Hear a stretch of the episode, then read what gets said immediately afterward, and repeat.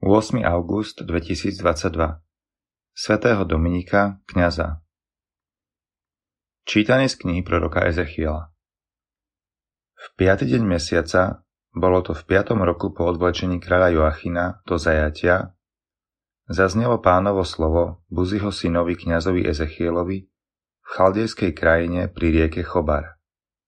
Tam na ňom spočinula pánova ruka. A videl som od severu prichádzať búrlivý vietor, veľký oblak a ohnivú guľu obklopenú žiarou. Z nej, teda zo stredu ohňa, žiarilo čosi ako les klíkov. A z jeho stredu vystupovala podoba štyroch živých bytostí, ktoré mali takýto výzor. Podobali sa človeku. A počul som šum ich krídel. Bol ako šum veľkých vod, ako hlas všemohúceho. Keď chodili, bol taký hluk ako ruch v tábore. Keď ostali stáť, krídla si spustili a vždy, keď zaznel hlas ponad oblohy, čo bola nad ich hlavami, ostali stáť a spustili si krídla. A nad oblohou, ktorá čnila nad ich hlavami, bolo čosi ako zafírový kameň a podobalo sa to trónu. A na tom, čo sa podobalo trónu, bola postava, ktorá vyzerala ako človek a hore od toho, čo vyzeralo ako jeho bedrá, som videl čosi ako lesklíkov, obklopený akoby ohňom. Dole od toho, čo vyzeralo ako jeho bedrá, som videl čosi ako oheň obklopený žiarou. Ako vyzerá dúha, čo býva na oblaku, keď prší, tak vyzerala žiara dookola. Takto vyzerala podoba pánovej slávy. Keď som ju uvidel, padol som na tvár. Počuli sme Božie slovo. Plné sú nebo i zem Tvojej slávy. Chváľte pána z nebies, chváľte ho na výsostiach, chváľte ho všetci jeho anieli, chváľte ho všetky nebeské mocnosti. Plné sú nebo i zem Tvojej slávy.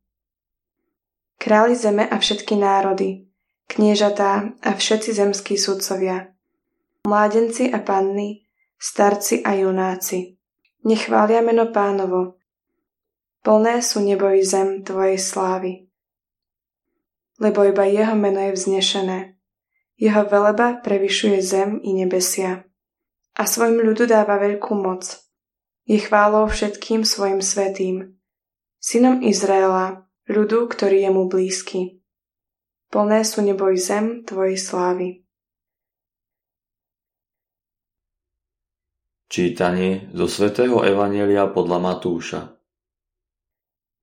Keď bol Ježiš s učeníkmi v Galilei, povedal im Syn človeka bude vydaný do rúk ľudí, zabijú ho, ale tretieho dňa vstane z mŕtvych. A oni sa veľmi zarmútili. Keď prišli do Kafarnauma, pristúpili k Petrovi vyberači dvojdrachmy a povedali Váš učiteľ neplatí dvojdrachmu? On vravel, platí.